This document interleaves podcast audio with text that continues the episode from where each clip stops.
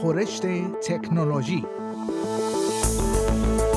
خورشت تکنولوژی یک پادکست هفتگی به زبان فارسی از رادیو اسپیس فارسی است. پادکستی که در آن از گجت ها یا ابزار تکنولوژیکی جدید گرفته تا نوآوری های جدید در جهان فناوری و یا حتی ویدیوها و اخبار داغ در شبکه های اجتماعی می‌پردازیم.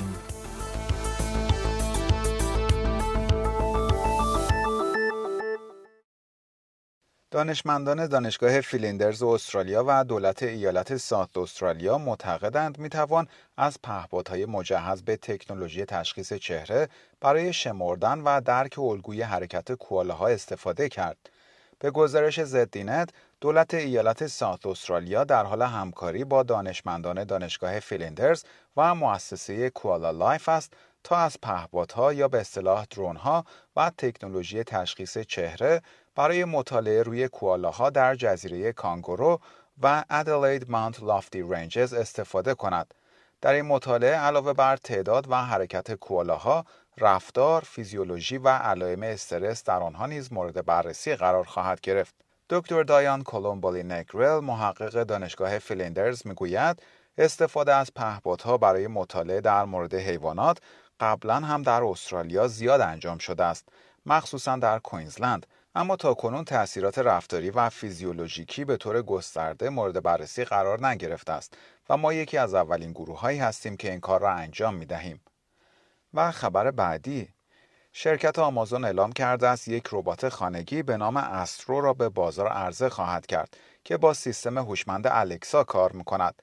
این شرکت می‌گوید افراد وقتی در خانه خود نیستند می توانند این ربات را از راه دور کنترل کنند تا وضعیت حیوانات خانگی، افراد یا امنیت خانه را بررسی کنند.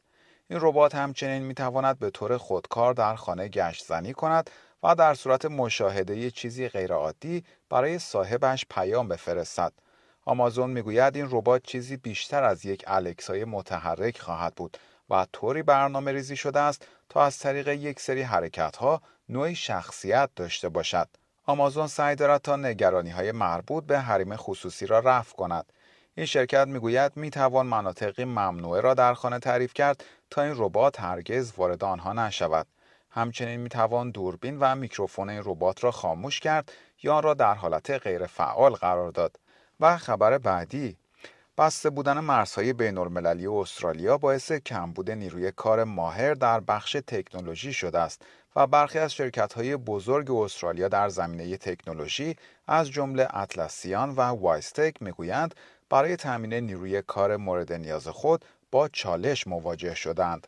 به گزارش The Sydney Morning Herald، مارک کنن بروکس بنیانگذار نرم افزار مدیریت پروژه اطلسیان می‌گوید محدودیت های مرزی استرالیا در حال آسیب زدن به بخش تکنولوژی کشور است.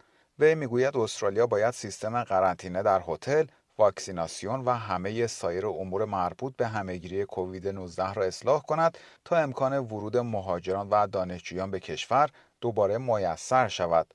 اوایل امسال اطلسیان سیاستی تحت عنوان تیم انیور را آغاز کرد که به کارکنان این شرکت این امکان را می‌دهد تا از نقاط مختلف جهان برای این شرکت کار کنند.